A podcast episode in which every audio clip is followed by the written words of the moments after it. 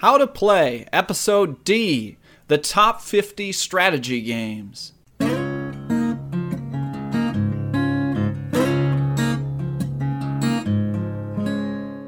Hello and welcome to the How to Play podcast. This is your host, Ryan Sturm, coming to you from beautiful Buffalo, New York. This episode was recorded on June 20th, 2010. This is Episode D, and today we're going to talk about the top 50 strategy games. In my quest to promote my philosophy of play great games more often, I'm going to give you a brief overview, in my opinion, of the top 50 strategy games as ranked on BoardGameGeek as of June 20th, 2010. Now, this is not normally what we do here at How to Play if this is your first time listening to the show. Usually I take a great game and give you a game explanation of that game, teaching you how to teach the game and how to play it. And so if you're interested in that, go back, look at our catalog there at www.howtoplaypodcast.com and look for one of those game explanations. We've got 16 great ones for you to choose from. But every once in a while, I like to do something a little bit different, and that's what those lettered episodes are all about, and that's what's happening today. Now, I only pick games for How to Play that I love, or at least really like, and so I never really get to talk about my general opinions on certain games, and so that's what I wanted to do today. I made a point to try to play a lot of these games that are here in the top 50. I own a lot of them, and I've played most of them. So I thought it might be useful to hear an overview of these different games, and one man's opinion of them. Now, this is a great collection of 50 games. If a game is on this list, it has a huge following and many supporters, of course. But I personally don't love all the games on this list, and I'm looking forward to talk about some of the popular games that I don't like and why not. You know, hopefully I won't alienate some of you wonderful How to Play listeners. But before we get into that top 50, let's talk a little bit about this list. This list comes from the rankings at BoardGameGeek.com, where hundreds and thousands of users have rated all sorts of different games. And there's always been this list, and it's always a point of great contention of where games are ranked in comparison to one another, in particular, what the number one game is. And very recently, as in just a few days ago, BoardGameGeek divided all of its games into subcategories. So now, instead of a main games page, instead of being able to see all the games and their rankings in accordance to one another, you can specify a category of games that you're interested in and see a list of games in that category. The categories that are there, I don't know if I remember all of them, but we have strategy games, family games, kids games, abstract games, thematic games, and war games. Or again, you can still just look at all the games as a whole. Now, there's a lot of mixed reaction to this, and I'm not really sure why. Being able to look at a subset of games will give you some more information. It really allows you to compare apples to apples if you're only interested in a certain type of game. For example, I originally was going to just look at the top 50 and analyze the top 50 in general. But now that I'm able, I can just look at a list of the top 50 strategy games, which is the genre I'm most interested in. It takes out for me some of those games that I have no experience with or really no interest in, such as Advanced Squad Leader and the like. Being able to look at just games in one category really allows you to explore games more specific to the type of games that you enjoy. Of course, the problem with this comes in defining these categories and how you divide the games up into those different categories. In fact, the most troublesome category is the category that they've called thematic games. Now, I can see what they're getting at here. If you look at the games on this list, a lot of them were previously defined as American-style games or even Ameritrash games, a label that I don't particularly care for. The games they're trying to define here are games that are really looking at trying to tell a story through the game and not really as worried as having elegant and particularly well-balanced mechanics or gameplay. And they don't worry too much about randomness. Take, for example, games like Battlestar Galactica or Arkham Horror or Descent. These are games that are almost more experiences at times in games and sometimes include a touch of a role-playing element. And I personally don't care much for the games on this list, but it's a bit of a stretch for me to say, oh, I guess I don't really like thematic games. Wait a second, I like thematic games. I like Agricola and Age of Empires and Age of Steam and Shogun. These aren't thematic games. I think all four of those games have particularly strong themes, whether it's farming or discovering the new world or trains or samurai warfare. These games aren't thematic games. Well, I think they still need to come up with a better title for this category. And you also have issues where there's crossover games where a game would fit into two categories. Which games get two categories and which don't? Some of them do have two categories and some do not. I mean, who is the grand poobah who gets to decide, this is a family game, this is not a family game? It seems like a pretty difficult job. And by dividing the games up like this, there's some interesting consequences. There's some good things, like I see when you click on family games, you see some really great games getting shown some respect, like Settlers of Catan and Ticket to Ride, that originally in the normal all the games list would get knocked down to about 50 or 60. These are fantastic games, but when you go to that family games ranking, you can see those games really rise to the top. I'm sure fans of abstract games and war games and those previously discussed thematic games are excited about that just as well. Their favorite games that normally get buried deep into those rankings go to the top where they belong in that particular category. Now, as a negative, I think about, could this possibly be a hamper on players of one genre getting interested in and learning about or trying games of other genres? For example, a lot of wargamers got interested in some of the different Euros from seeing some of the top games on those lists and wanting to try it. Or, for example, myself, who looked at that list and saw games like Hive and Yinch, and normally wouldn't try an abstract game, but because they were so high and so well respected, I learned about them and gave them a try and really loved those two games. Then there's the issue, you've got these lines that where do they get crossed? For example, one of the really fine lines for me is the line between strategy games and abstract games. You've got a lot of the games in that strategy game list that are virtually abstracts that make the list because, you know, Reiner Knizia, he designed this great abstract strategy game, and then he threw a dart at his Ancient Civilizations dartboard, and then he put a picture on the box of ancient Egypt, and somehow now this is a strategy game and not an abstract game. There's the old cliche, pasted on theme. But there's some of these games in this strategy game lineup that really have no theme and could really, for all intents and purposes, be called abstract games. Now you have a lot of people who will claim that all games are actually abstracts. Well, I don't agree with that. I think in any game where you find a relationship at all between the gameplay or the mechanics and the theme of the game, that game has a theme, and that theme is part of what makes the game great. To call a game like Agricola or Age of Steam an abstract game because, oh, they wouldn't really have to be pigs, they could just be cubes, and you could get the cubes. Somehow I think if the game had undefined white, black, and brown cubes instead of defining them as animals in the game Agricola, I think the game experience itself would definitely suffer. Now, if you're interested in this topic at all about the role of theme in games, Mark Johnson on his show, Board Games to Go, episode 104, discussed this with his guest Greg Pettit. And Greg had this great theory about the two ways that theme is used in board games. Theme is used as metaphor and theme is used as narrative. And this is just a fantastic episode. So you need to go, if you have any interest in this topic about the role of theme in games, and they discuss how it's used in some popular games. It's really a fantastic episode. It goes into the role of themes in some of these popular games and gives your brain a ton to chew on and really think about how games really work.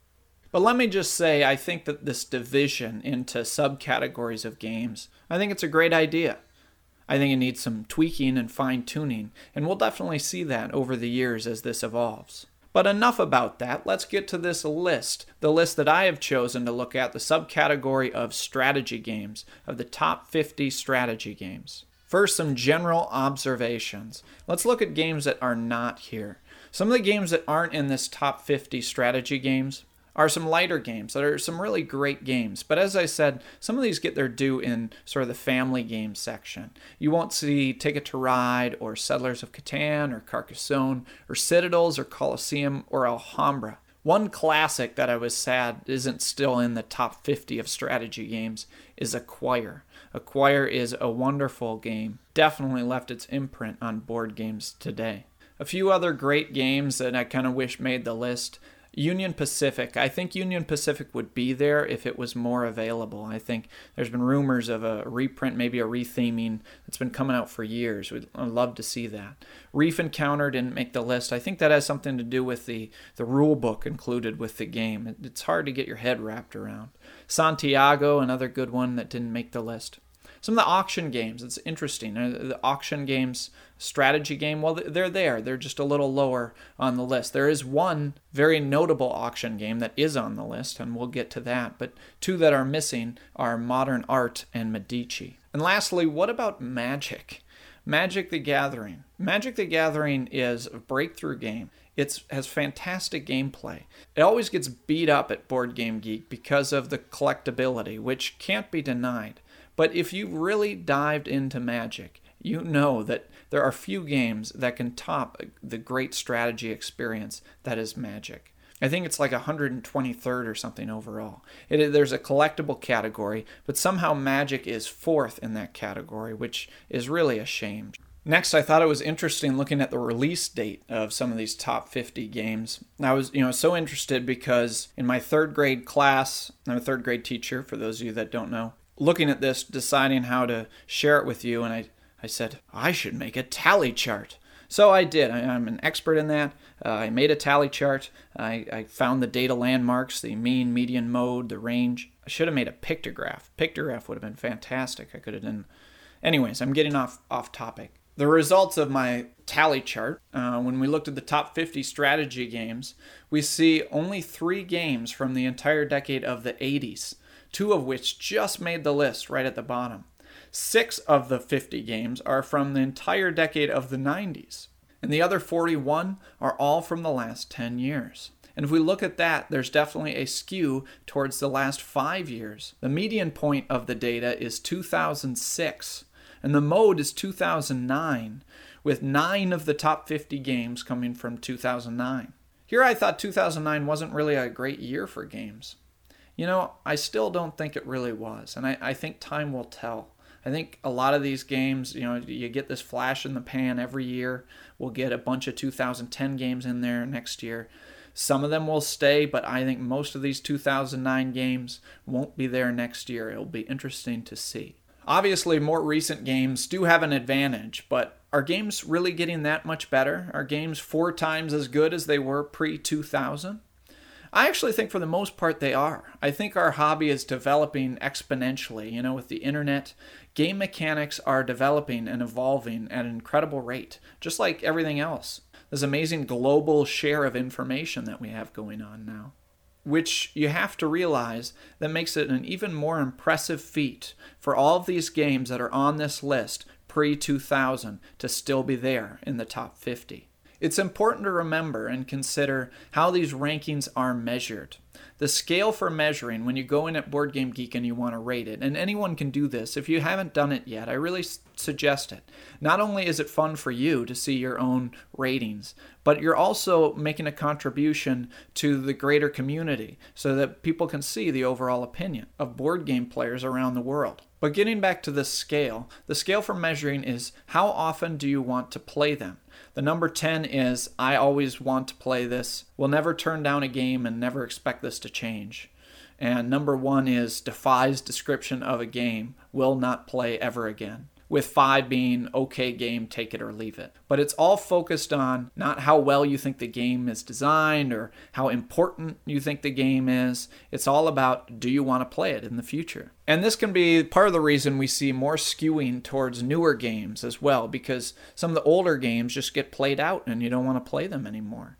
Take Settlers, for example. But I tend to want to rate games based on the game impact or the importance in the evolution of board games. And I have to remind myself that this is not how the games are rated, which when I see Settlers of Catan not in the top 50, it definitely makes me wince just because I know what Settlers of Catan did for board games. But keep that in mind, that these rankings come from the general public rating them based on how much they want to play them in the future. And with that, let's get to our top 50 strategy games as ranked by the members of BoardGameGeek. For each game, I'm going to sort of try to boil it down within about 10 seconds, give you the basic theme of the game and the mechanics. If I played the game, which I've played most of them, probably 40 of them, I'm going to give you my rating of the game from 1 to 10 based on how much I want to play it in the future and explain why I personally like or dislike the game. If I haven't played it, I'll tell you as much as I know about the game and explain why I haven't played it and if I'm interested to play it in the future. So, this is a very opinion-based show. You are welcome to disagree or agree with these things and discuss these opinions there at the Guild. And all these opinions are based in my own personal bias and experience with games. If you don't know much about the games that I like, if you haven't listened to the show a lot, my favorite games are deep strategy games that give you a lot to dig into with a decent learning curve and multiple strategies. I like theme, but gameplay is more important to me than theme. And I really love it when a game has integrated theme into the mechanics. I like interaction in games, and games with lots of little difficult decisions. So from that, you can tell that my preference is typically for heavier Euro-style games. And if that matches with your own game tastes, you may agree with my opinions. If not, you may want to think about picking all the games on this list that I don't like. All right, enough introduction. Can we just get to the top 50? Here we go. Board Game Geek's Top 50 Strategy Games.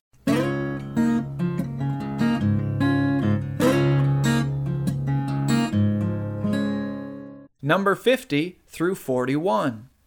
Number 50, Notre Dame. Notre Dame is a game about card drafting and resource management. Each turn you're going to have to decide from different actions to take. And the actions get cumulative if you choose certain directions. Like if you decide to get money, you get better and better at collecting money. If you decide to get points, first time you get 1 point, then 2 points, then 3 points. And what makes this game great is that you can never get everything that you want. You can't run out of cubes to play, you can't run out of money, and you can't get plagued by these rats that are ever building this rat threat. And all at the same time, you're trying to manage to score points somehow. I rate Notre Dame a 10. I love Notre Dame. I've played it over 100 times. Most of it I've played online. It's a great online game. You can knock it out in about 15 minutes on BSW. But I've also enjoyed it in person. It's a game you can just play again and again. You can tackle it a lot of different ways, and it's definitely one of my favorite games. Number 50, Notre Dame. Number 49, Vasco da Gama. I've never played Vasco da Gama. I don't know much about it. All I know is that Tom Vassell threw it off the top of a building. But there was a big hullabaloo about that, and so I definitely want to play Vasco da Gama, getting resources, turning them into victory points, your typical standard Euro game, but it's gotten a lot of positive buzz, and I'd love to give it a go. It's number 49, Vasco da Gama. Number 48, 1830, the game of railroads and robber barons. This is the seminal 18XX game. And this game all about investing in a railroad, building up that railroad company, and then you can start another railroad company. You can also invest in your opponent's railroad companies at the risk of them selling all their stock and leaving you with that railroad company. It's a very dynamic game, has this storytelling aspect where you start with these little baby train companies and you build and build and build to become rich at the end of the game.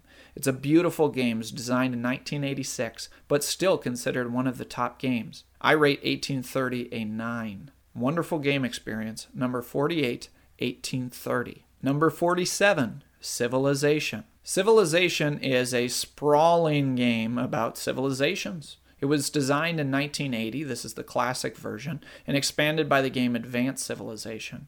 It's generally recommended to be played with 7 or 8 players, and it's a 10 to 12 hour experience, but an experience not to be matched by many other games. A lot of other games have tried to boil it down to a 3 hour or 2 hour game, which you really just can't get the same experience. I rate Civilization a 7. I think it's a great game experience, but not something that you can do all the time. Unfortunately, this game is out of print, though with a lot of these games that are about 30 years old, you could definitely work yourself up a copy with some fan-made materials. Number 47, Civilization. Number 46, Battle Line. Battle Line's by Reiner Knizia. It's a 2-player game. It's a remake of an older game called Schotten Totten.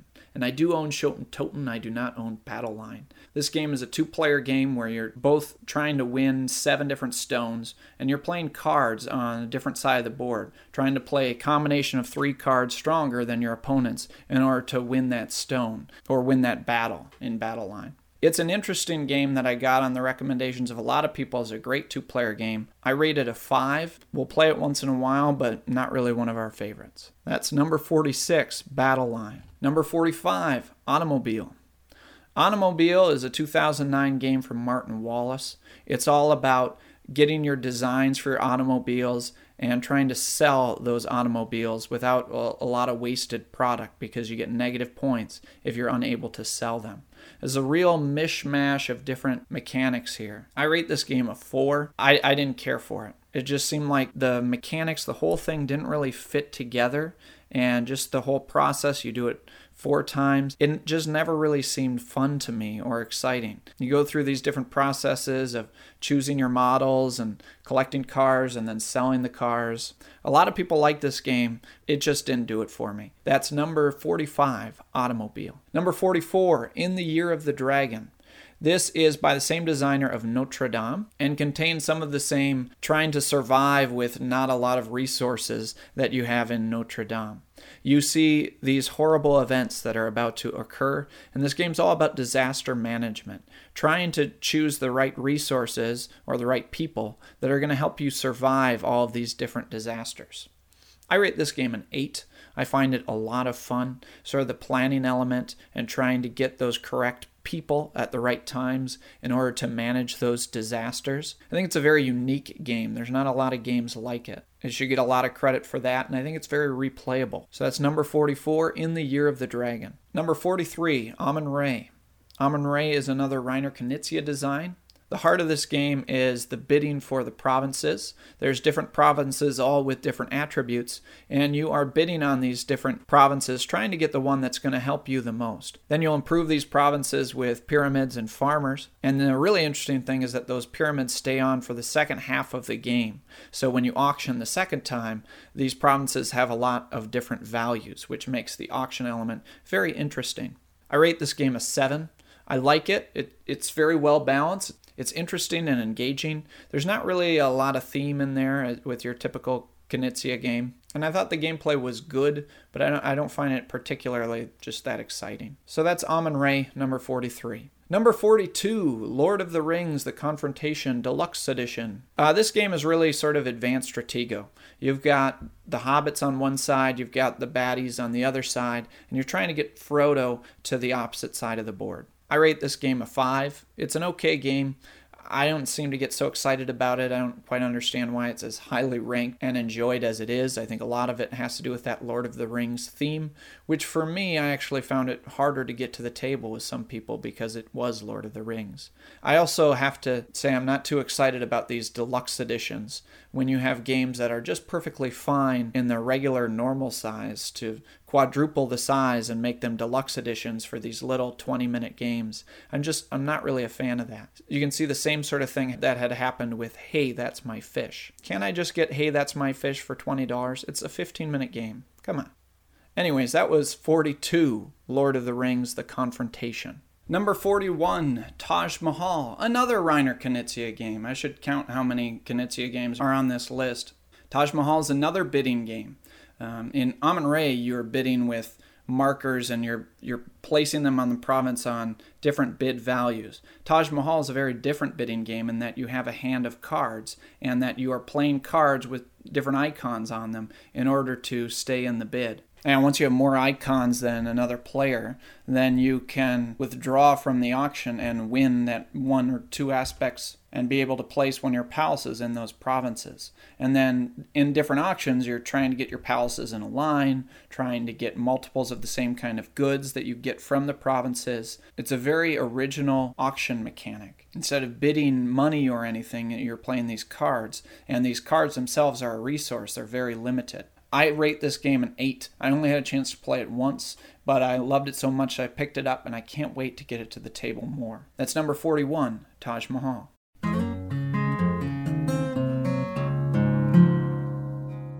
Number 40 to 31. Number 40 is Samurai. Samurai was designed by, guess who? Reiner Knizia.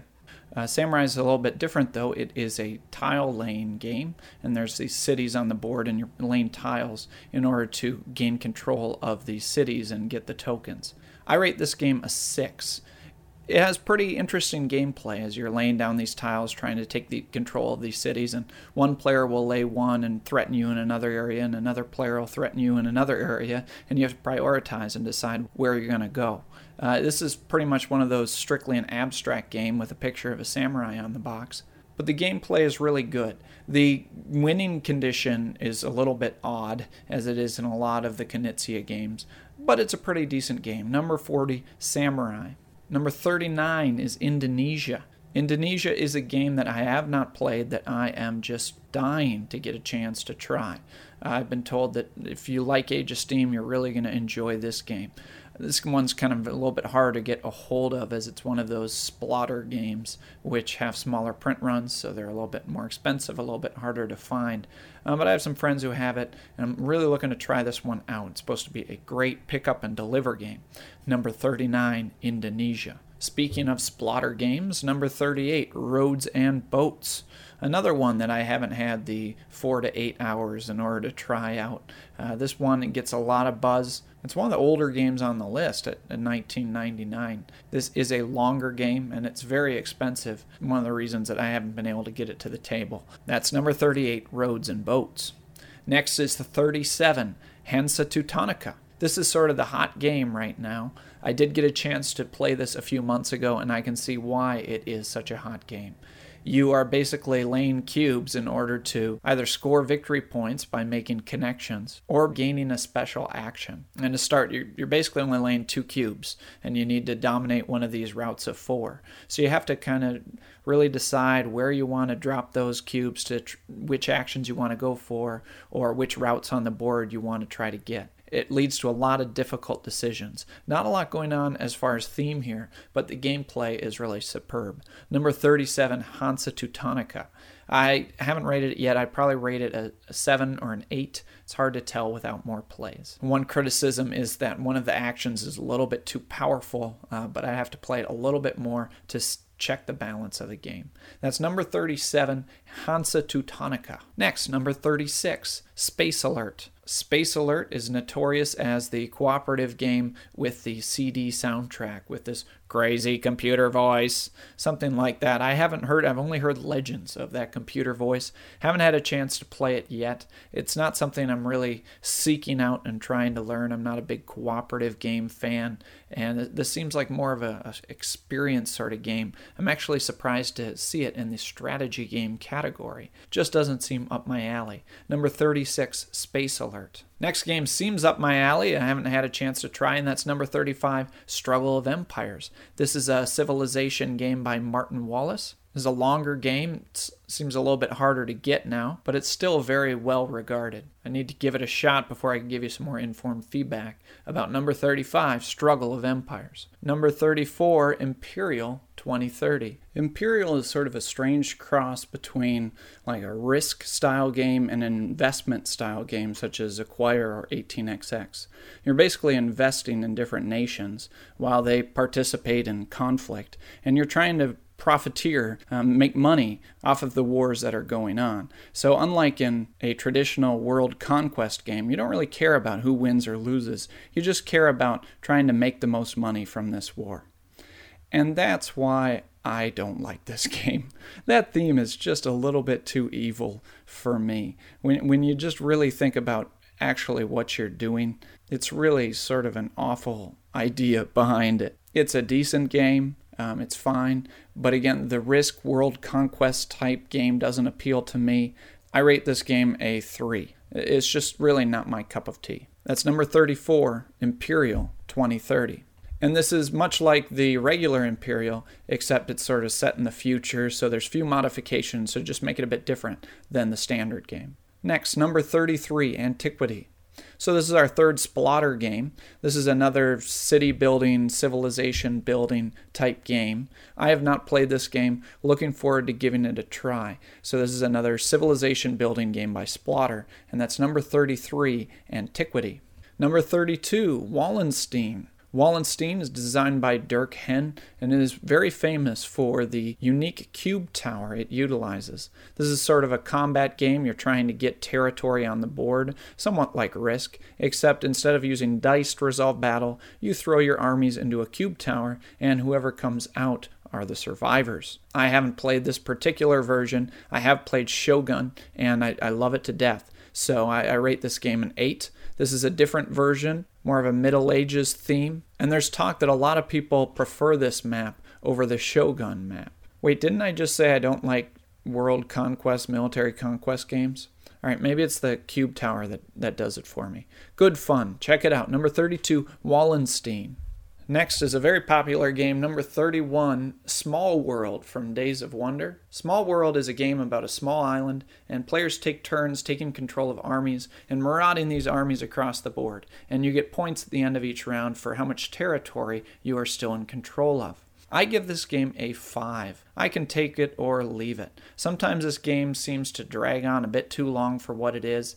It's a little bit light for my taste. Taking your turn, moving across, deciding when to go into a new army. I just did not find the gameplay that engaging. It's sort of a light military conquest type of a game, and that sort of a theme or gameplay doesn't really appeal to me. It has some very fervent fans.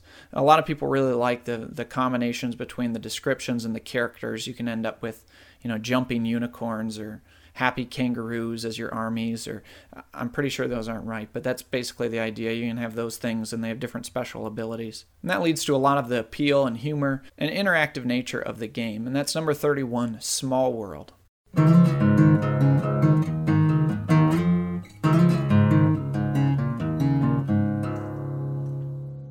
Number 30 to 21. Number 30 is Teachu.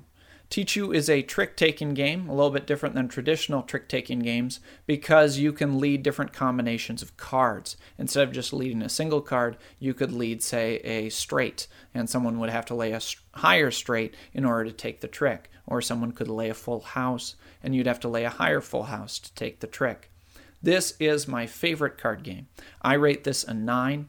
I just love it to pieces because of the flexibility you get from playing the different kinds of hands. It also is a fantastic partnership game. You really need to read and work together with your partner in a way that not a lot of other games succeed in making a partnership style game work. Best card game you can find. That's number 30, Teachu. Next, we have number 29, Rune Wars. This is a very new game, released in 2010, the only game released in 2010 that's on the list. So there must be a lot of buzz and excitement about this game. One of those humongous games by Fantasy Flight, tons of little plastic minis in it, and basically you're building an army and attacking other players' armies, that sort of style of game. I've not played the game, but if you're into that sort of genre of game, of developing a fantasy army and attacking your opponents, this is going to be right up your alley. It's a longer game, one that isn't particular in my, what's the word I'm looking for? Henhouse? Wheelhouse. That's what I'm looking for. It's not in my wheelhouse of types of games, so I'm not looking to play that one anytime soon, but I know it will have its fans. Number 29, Rune Wars. Next, number 28, Chaos in the Old World. We have another very brand spanking new hot game that's come out just on fire, and a lot of people love this game. I've had the chance to play this game a few times and have not elected to take that opportunity simply because this is an example of a game where the theme completely turns me off. This game is about sort of demon armies building and smashing into each other and build up this army of demonic forces and killing each other. And sort of the theme of the demons and the rains of pus and everything like that, it sort of gives me the heebie-jeebies. I'm not really interested in playing demon armies. I'm sure I'll probably get cajoled into it at some point, and I know that everybody who plays it has had a really great time with it, even people who aren't really fans of the theme.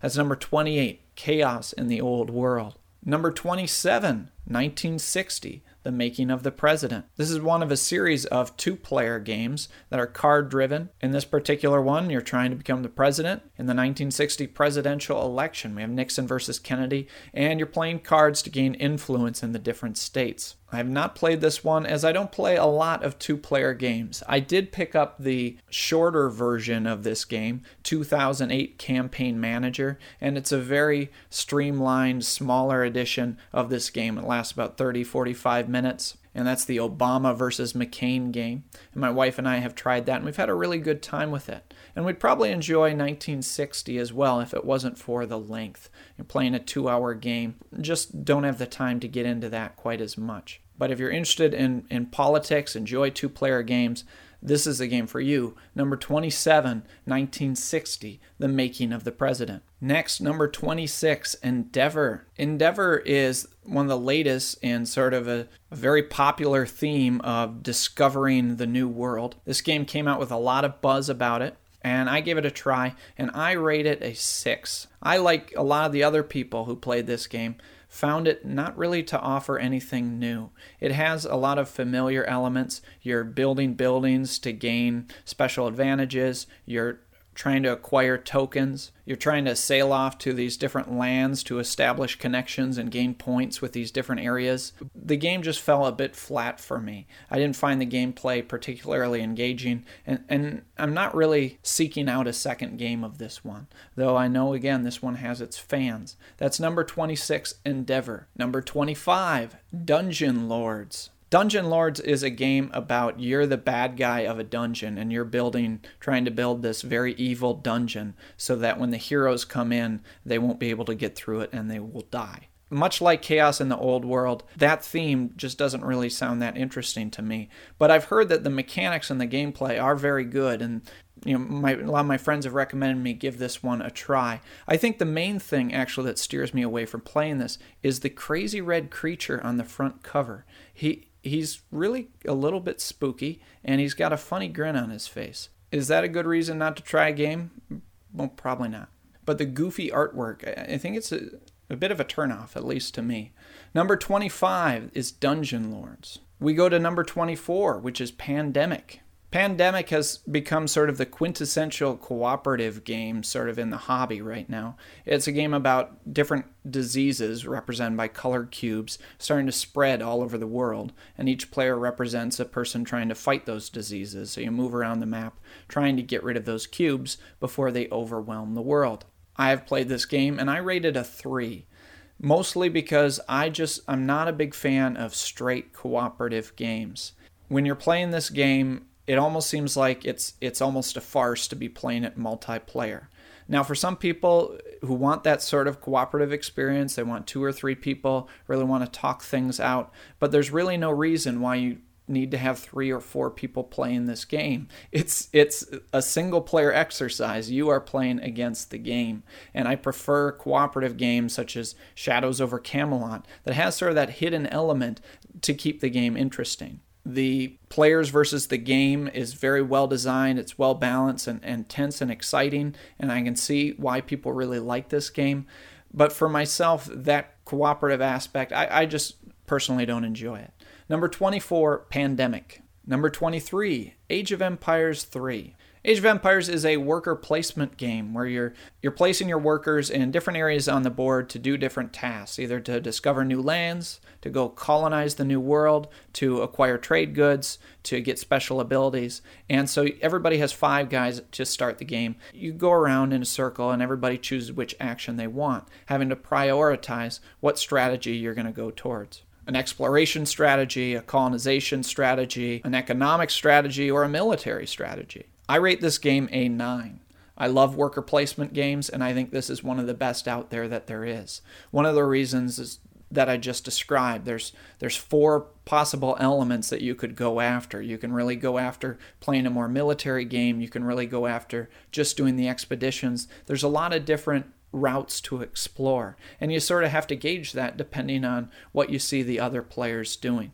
Every turn, you got to make 5 to 8 really crucial decisions about when you're going to go where. And that's one of my favorite types of games. So one of my favorite games, number 23, Age of Empires 3. Now we're getting to the good stuff. Number 22, Railroad Tycoon. Railroad Tycoon is a game about building track in the United States and delivering cubes from city to city using that track. We should note that this game is now sold as Railways of the World. I rate this game an 8. This is a streamlined version of Age of Steam. I really love this game's system.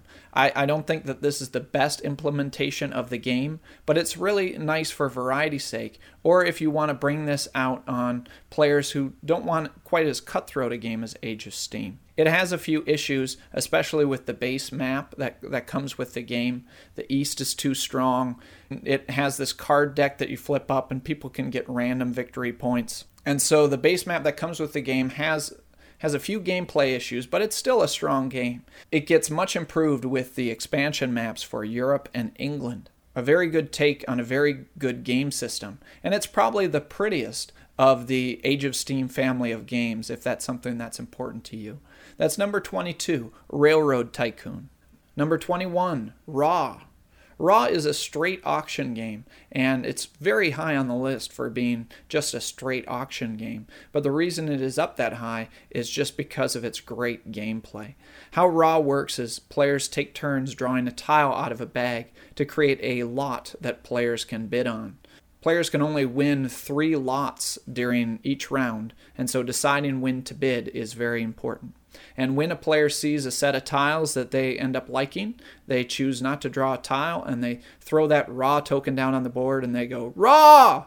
And that starts a once-around auction, which the person who bid on raw gets to bid on last. And the tiles that you're bidding on have 4 or 5 different categories of things that score with different combinations or with needing certain colors of these different categories. And so once people win a few auctions, you can tell that certain players want certain things, such as pharaohs, more than others. So you can use that to sort of read the other players. I've played this game many times.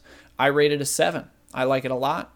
I would play this game pretty frequently. In fact, I played it just a few days ago. Always enjoy it when we bring it out. It's a good time. Ra, another Reiner Knizia game, by the way. And that's number 21, Ra.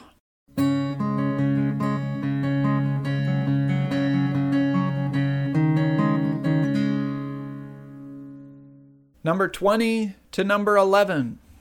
Number 20, Imperial. We already talked about Imperial a little bit earlier because of Imperial 2030, and this is basically the same game. You are investing in countries, starting wars, having them fight for each other so that you can make money. I rate this and Imperial 2030 a 2, and that is strictly because of the theme. I have a hard time with the theme, as well as the particular gameplay of having wars, and what makes it even worse is you're having these battles not for freedom, not for glory, but so that you can make some money. It uses that rondel mechanism that a lot of people find very interesting about how you choose your actions based on where your person is on the rondel. Your country will go around in a circle on this wheel, and based where you are on the wheel, you can only pick some of the actions that are straight ahead of you on the wheel unless you pay extra money. Some people find that very interesting. I do not. People always ask me, why don't you talk about Imperial? You're going to do Imperial on how to play? The answer is no. I'm sorry. Not an Imperial fan, but a lot of other people are, and that's why it's number 20, Imperial. Number 19, Stone Age. Stone Age is a worker placement game about you have a tribe of 5 cavemen, and you're placing them either to collect resources or to build buildings with those resources to get points, or to get civilization cards, which you're trying to build sets of. I rate this game an 8. Stone Age is an excellent game. It's excellent as a gateway or next step game for people that you're trying to introduce into Euro games. It teaches them the worker placement mechanic, which has sort of become a staple of Euro games.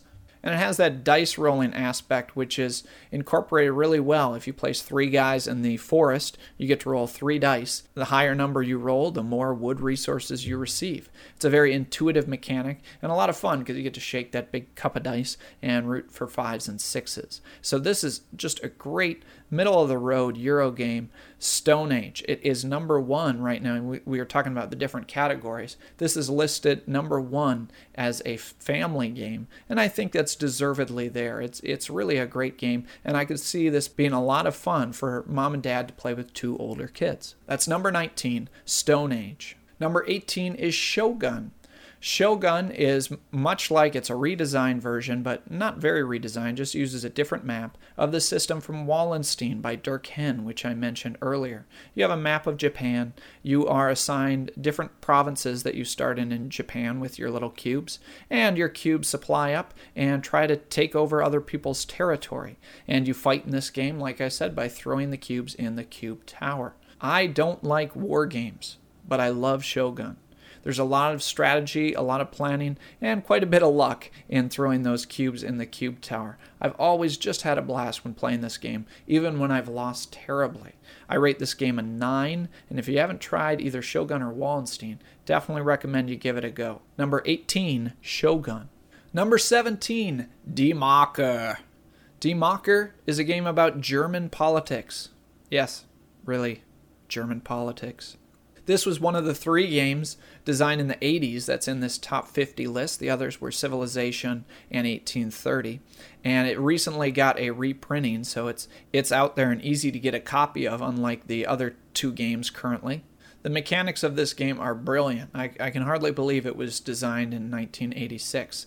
There are 4 boards, 4 elections going on at the same time, and you go through a series of steps each turn to influence those 4 elections. There's only one going on currently, but you can also influence elections going on in the future. At the end of that first phase, you resolve the current election, and then you flip over the 5th election. So you can see those elections that are coming down the road, and you have to decide how many resources to invest now and what to invest in the future. And there are so many other elements going on in this game. It's a lot more intuitive and less complicated, I think, than people think. I rate this game a 7. I really like it. I think it's a classic, and I'd like to get it to the table at least once a year, just based on the good gameplay, and it's a very engaging experience. For a 4-hour game, it won't feel like 4 hours. Trust me, that's a good one.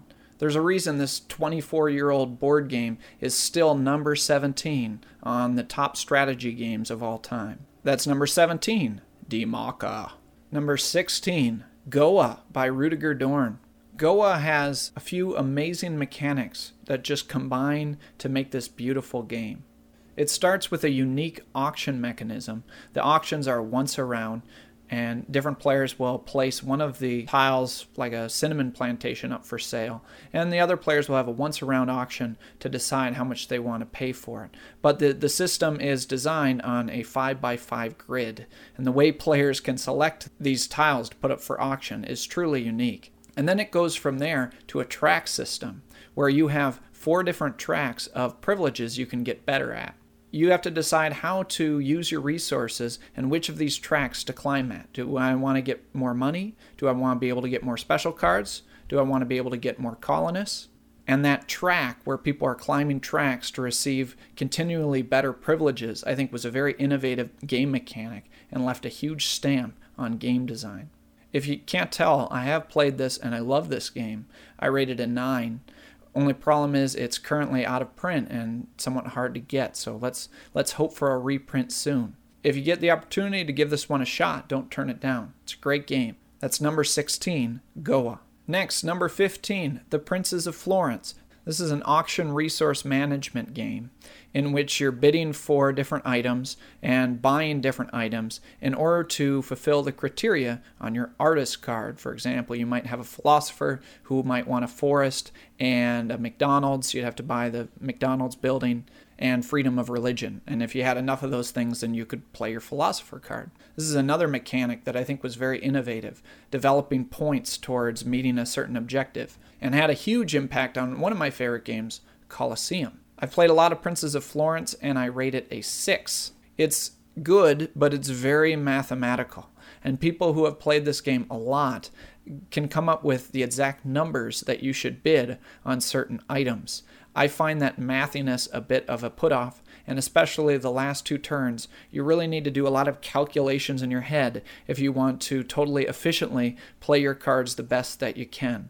It's just a little bit too mathy. It seems like this game needs a bit more randomness to actually make it better.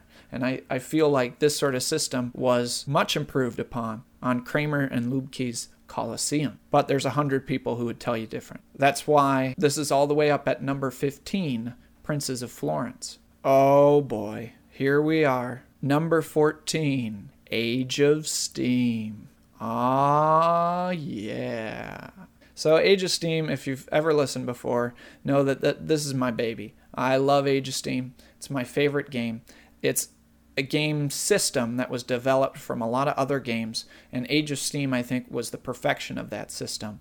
And then with Age of Steam in place, countless maps were designed that just made the system infinitely replayable. Well, I'm getting into Age of Steam love already. I haven't even told you what it's about. It's about building track and delivering goods. There's an auction in the beginning for some special abilities. You take turns building track, you take turns moving goods, and moving goods raises your income. In order to build anything, though, you need to go into debt, you need to issue shares. And getting out of that hole of issuing enough shares to make your income large enough is a very challenging part of the early game. And then the late game gets intense as players try to maximize their victory points to beat each other out. Victory points are given by having the highest income subtracted from the amount of shares players have issued, with a few points for track. I obviously rate this game a 10. For me, this is the pinnacle game experience. I love everything about it. It's interactive, a lot of difficult choices, a huge learning curve. Each time I play this game, I feel I get better and better. But I've talked a lot about this, so I think that's enough for now. Number 14, Age of Steam. Number 13, Race for the Galaxy. This is a very popular game that traces its roots from San Juan, which traces its roots from Puerto Rico, with basically the main mechanic of the game is players selecting roles, and that dictating what action they do for that turn, whether it's drawing cards or trading goods or so on. I have played this game a few times. I rate it a 6. I think it's all right. The space theme doesn't really feel that much there for me. I really didn't like San Juan. What I didn't like about San Juan was that the good players figured out with San Juan that you don't produce the crops and sell the crops, you just make money and build buildings. And so there seemed to be one dominant strategy in San Juan. Race for the Galaxy is definitely more balanced, but it's definitely all about, drawing the right cards and card combinations, as well as there's sort of that simultaneous guess that you're trying to guess what the other player will play, which I don't find really that fun. It's an alright game, but I haven't quite caught the Race for the Galaxy bug that a lot of people did when this game first came out. The upside of this game is you can play it really quickly with people who know the game. You get a good game in probably 10 to 15 minutes. The downside is that for new players learning the game is all based in icons, and the icons aren't very clear, and so it takes a while to understand those and to get to that speed where you're able to play this game rather quickly. That's number 13, Race for the Galaxy. Number 12 is the last game by Reiner Knizia on the list, and it's there the highest up because it's probably his best, and that is Tigris and Euphrates. Tigris is a tile-laying game where you're trying to build up these kingdoms in order to score points. You're laying tiles in order to score one of four different colors of points. The object of the game is to have the highest number of all four colors. Your score is the number of cubes you have the least of. So you want to try to score all four colors of points equally. So you're playing these tiles and you're building these kingdoms up, these groups of adjacent tiles, and eventually they run into the other players' groups of adjacent tiles and conflict happens, which is resolved by laying tiles. And the end result is an excellent game. I rate this a 9. It is a great game that you could really dig into and play a lot. If you're sitting with a group of people who really know this game, you're going to lead to a very exciting, tense game as you see players build up these groups and these groups are colliding into each other. Just excellently designed. This one is a masterpiece. It's number 12, Tigris and Euphrates. Brings us to number 11, Steam. Steam is the latest incarnation of the Age of Steam system. It's the end of a long story. If you want to hear it, go to How to Play Episode 4. But basically, it's another attempt to sort of streamline Age of Steam for those that wanted a little bit more friendlier game. The money calculations are a little bit easier. There are beginner rules. So it's a good game to learn the system. But to master it, you need to step up to Age of Steam. I rate this game an 8.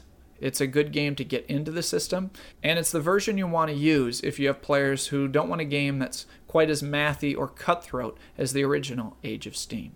So that's number 11, Steam.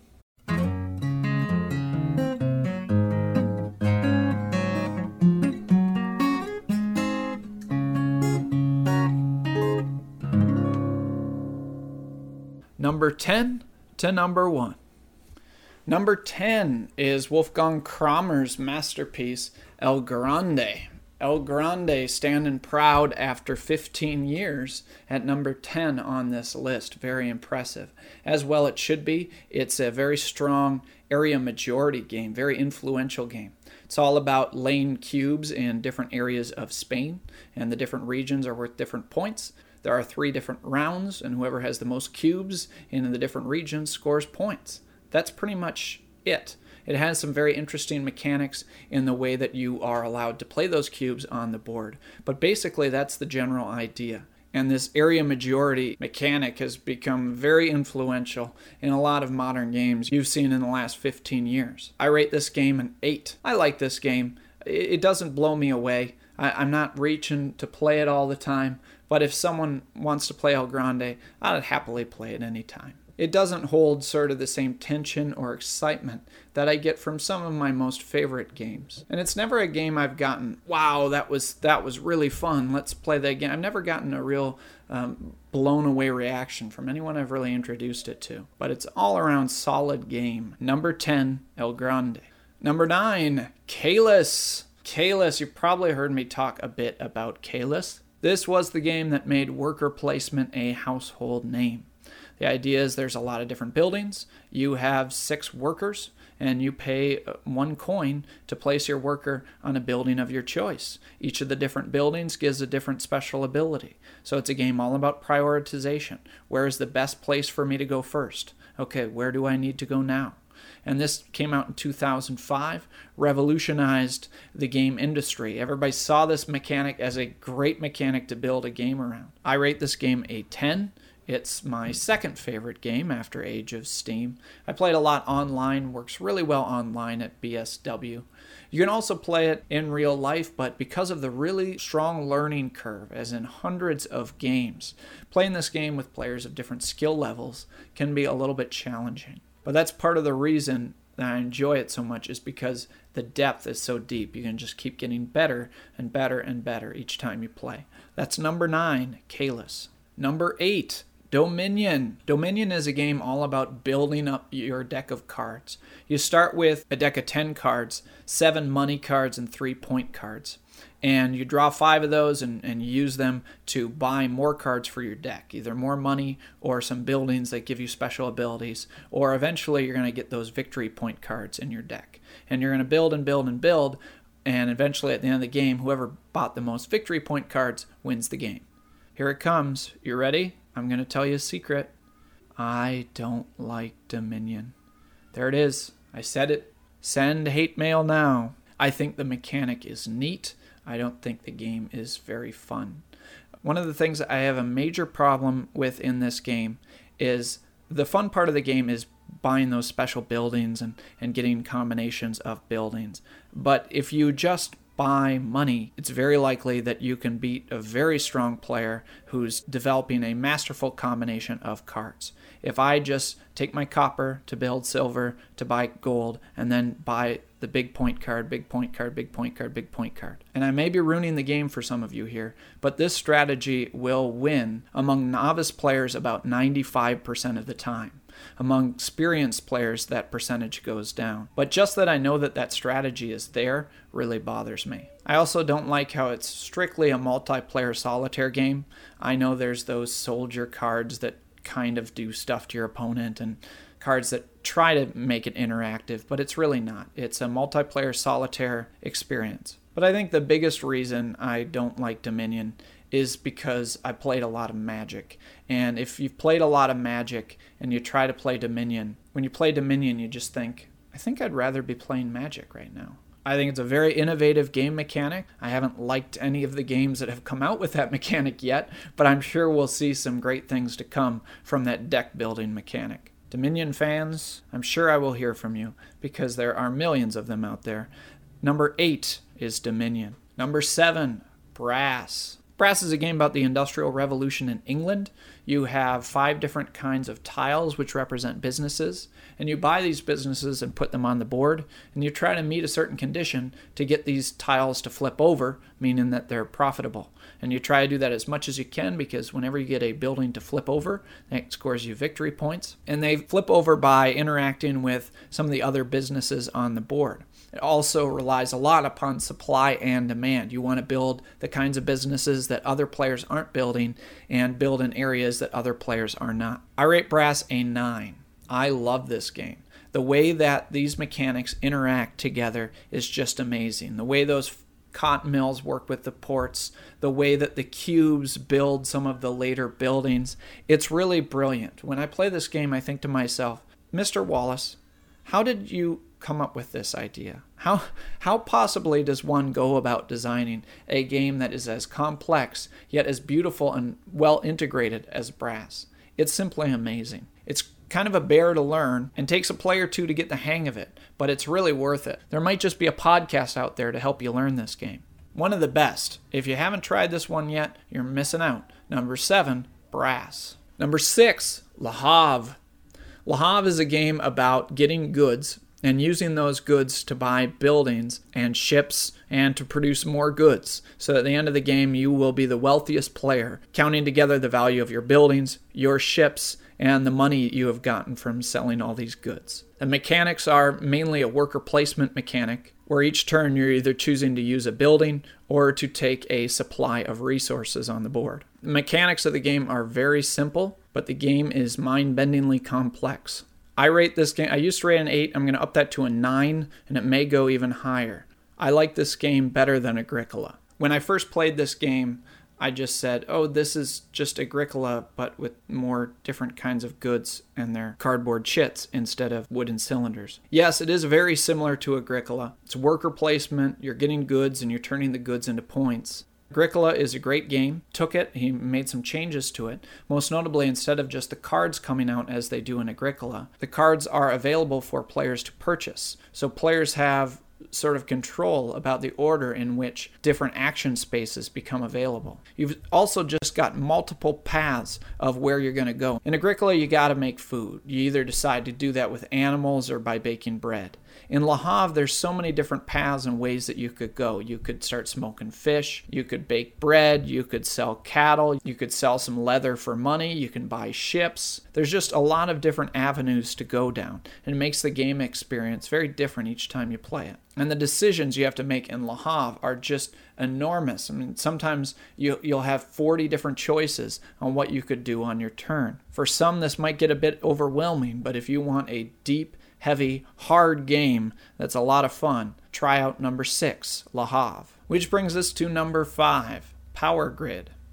Power Grid is a game about setting up a network of electricity and building power plants. It's done in several steps. You're buying your power plants, you're buying your fuel on a supply track on the board, you're developing a network on a map of the particular country that you're using, and you are operating your power plants. Dirty secrets revealed number 2.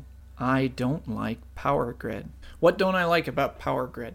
Power Grid is all a game about timing. It's about figuring out when to go for it and when to just sit there and wait and play possum. And that's the part I don't like about the game. This game penalizes you strongly if you decide to go out ahead and try to build a lot of power plants and build a lot of cities in which to power those power plants. If you really want to go for it, then you're put at a distinct disadvantage from the other players. So there's a lot of this. Everybody's kind of just sitting and waiting. People build. There's another phase of the game, about the middle of the game, where once somebody builds a certain number of cities, that opens up more spots on the board for the rest of the players. But whoever triggers that is going to get to go last in that round. So there's this part in the mid-game where everybody sits there and waits for somebody else to build that number of cities that will move the game on to the next phase of the game. Then you've got the winning condition of the game. The winner is the player who powers the most on a given turn where somebody builds to a certain number of cities. So it's this arbitrary end turn, and nobody knows when it's really going to happen, and everybody's trying to orchestrate it so that they can finish the game at a certain time. It's all of that cat and mouse part of the game that I just don't care for. That I'm not going to build more cities because then I'll be ahead, and then I get penalized by the game. I'm not going to move the game forward because then I'll just lose. Or trying to figure out or manipulate when the game is going to end. All of those parts of the game I don't really like. It makes the game feel a lot more abstract to me. It makes me feel not that I'm trying to build power plants and power cities, but playing a board game and trying to manipulate a system. So there it is. That's why I don't like Power Grid. It's one of the most popular games at BoardGameGeek, so I'm sure I'll hear why I'm wrong, but there it is. That's number 5, Power Grid. This brings us to number 4, Twilight Struggle. This is a game in the same vein of 1830, which is it's a two-player game. And it's a card-driven game where players are playing cards to get influence in different areas. The theme of this game is the Cold War, and you have America against Russia fighting for influence in the different areas of the world. This is the highest game on the list that I have not played. I'm a little bit embarrassed to say I've never played Twilight Struggle, as I know it's a lot of people's favorite games. But I've played Campaign Manager 2008. It's probably pretty much the same thing, right? Okay, probably not. So somebody out there at some point is going to volunteer to teach me and play Twilight Struggle. One of the things that keeps me from playing it is, in our game groups, we don't play a lot of two-player games. Most people want to play 4 or 5-player games, and I agree. I'm not really a big fan of playing two-player games except with my wife, and a 2-hour game about the Cold War is probably not a game my wife and I are going to play anytime soon. If you enjoy two-player games, if you like that theme, you should definitely give this one a shot, though. Number 4, Twilight Struggle. Number 3, Through the Ages, A Story of Civilization. This is a card-based civilization game.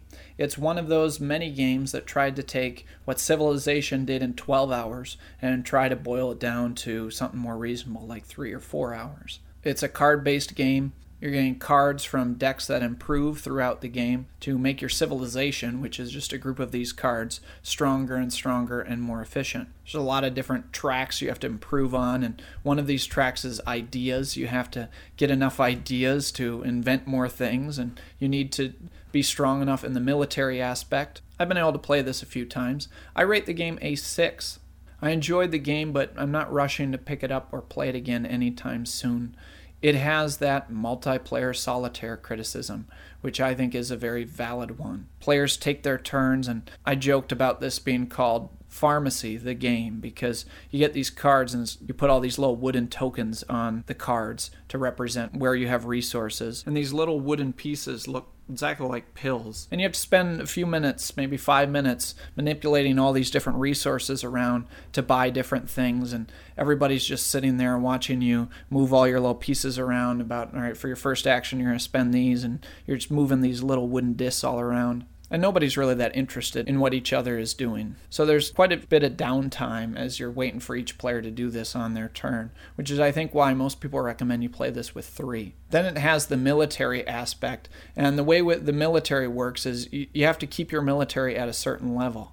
And if you don't, then it makes it very easy for people to play negative cards against you. One of the problems with this system is that somebody who falls behind early can become the victim of multiple military attacks as they just become sort of this minnow in the water and they just get pounded on over and over again. Though I thought the way that the card system works, it's a pretty clever system, and it's a lot of fun to see your civilization go from getting the primitive advances and working their way up and getting the different leaders, getting Julius Caesar and getting Gandhi at the end. It does a pretty good job of boiling down this system. It does take a while to learn, And your turns can take quite a bit, especially figuring out the system of how those little tokens move on the card to allocate your resources. You need to have players who will play their turns in a reasonable manner, otherwise it claims 3 to 4 hours, but when you're first learning, or if you play the slower players, this can easily turn out to be a 6 to 8 hour experience. And one of my main criticism is just the lack of real interaction.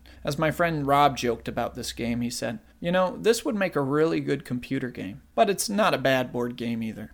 And that's number 3, Through the Ages.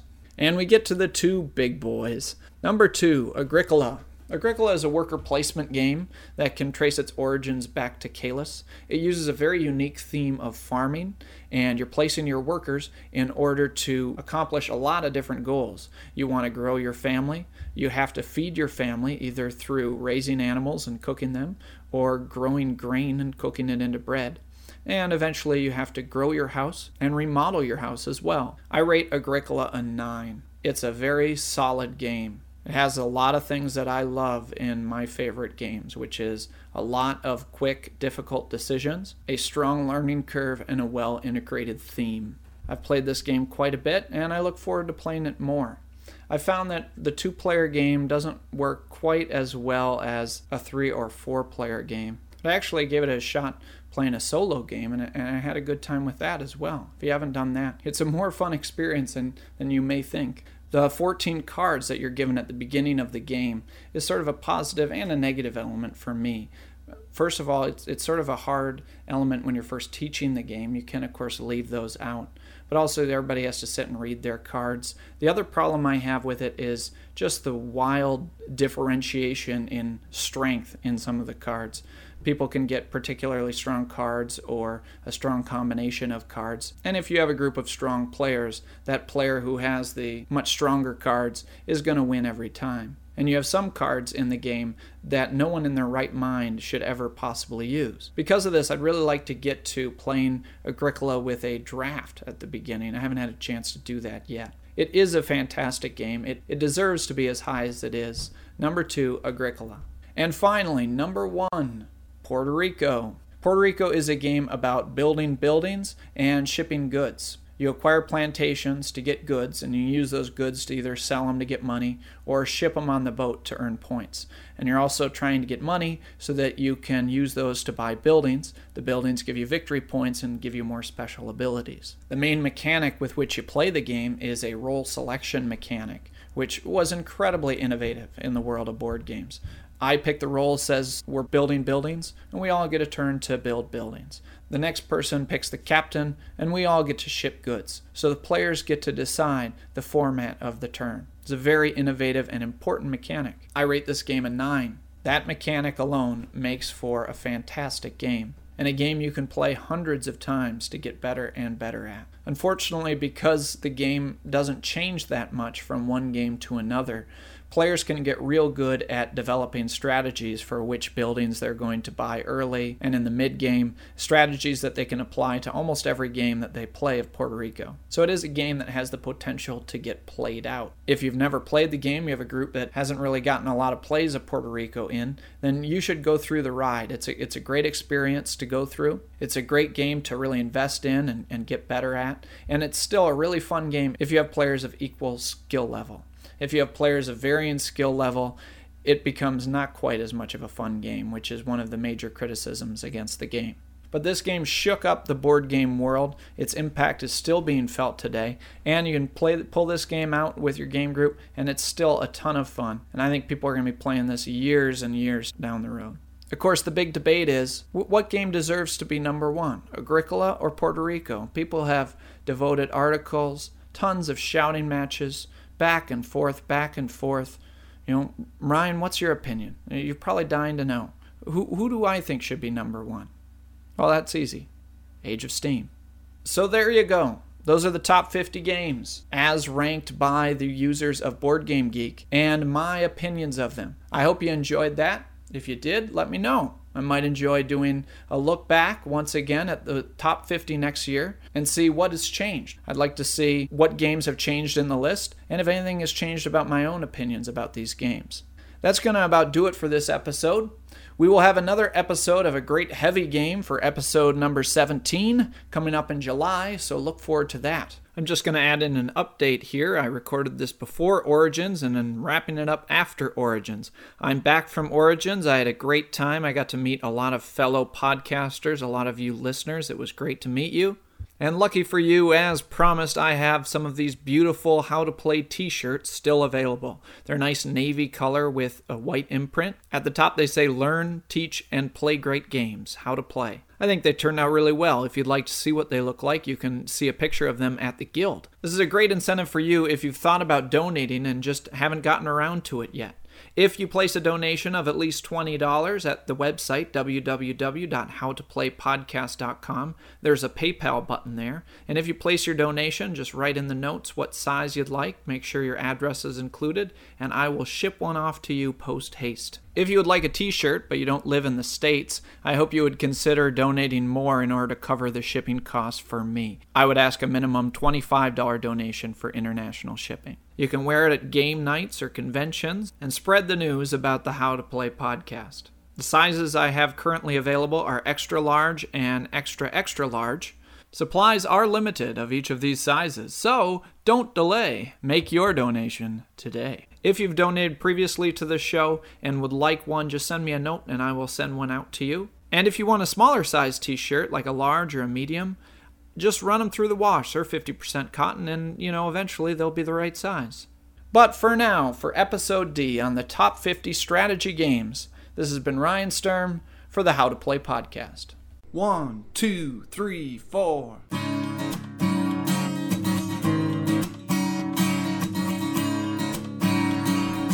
This has been Ryan Sturm for the How to Play podcast. How to Play is written, recorded, edited, produced, promoted, and financed by Ryan Sturm. How to Play is a one-man, independent podcast not affiliated with any game vendor or game company. If you like How to Play podcast, I count on you to support it. You can help out by joining and participating in the Guild, donating financially to the show, writing reviews, or rating the show on iTunes. Help talk up the show in your game group or on the forums at BoardGameGeek, and even just thumb announcements of new episodes. We have no contests, no gimmicks, no advertisements, no plugs to game websites or companies.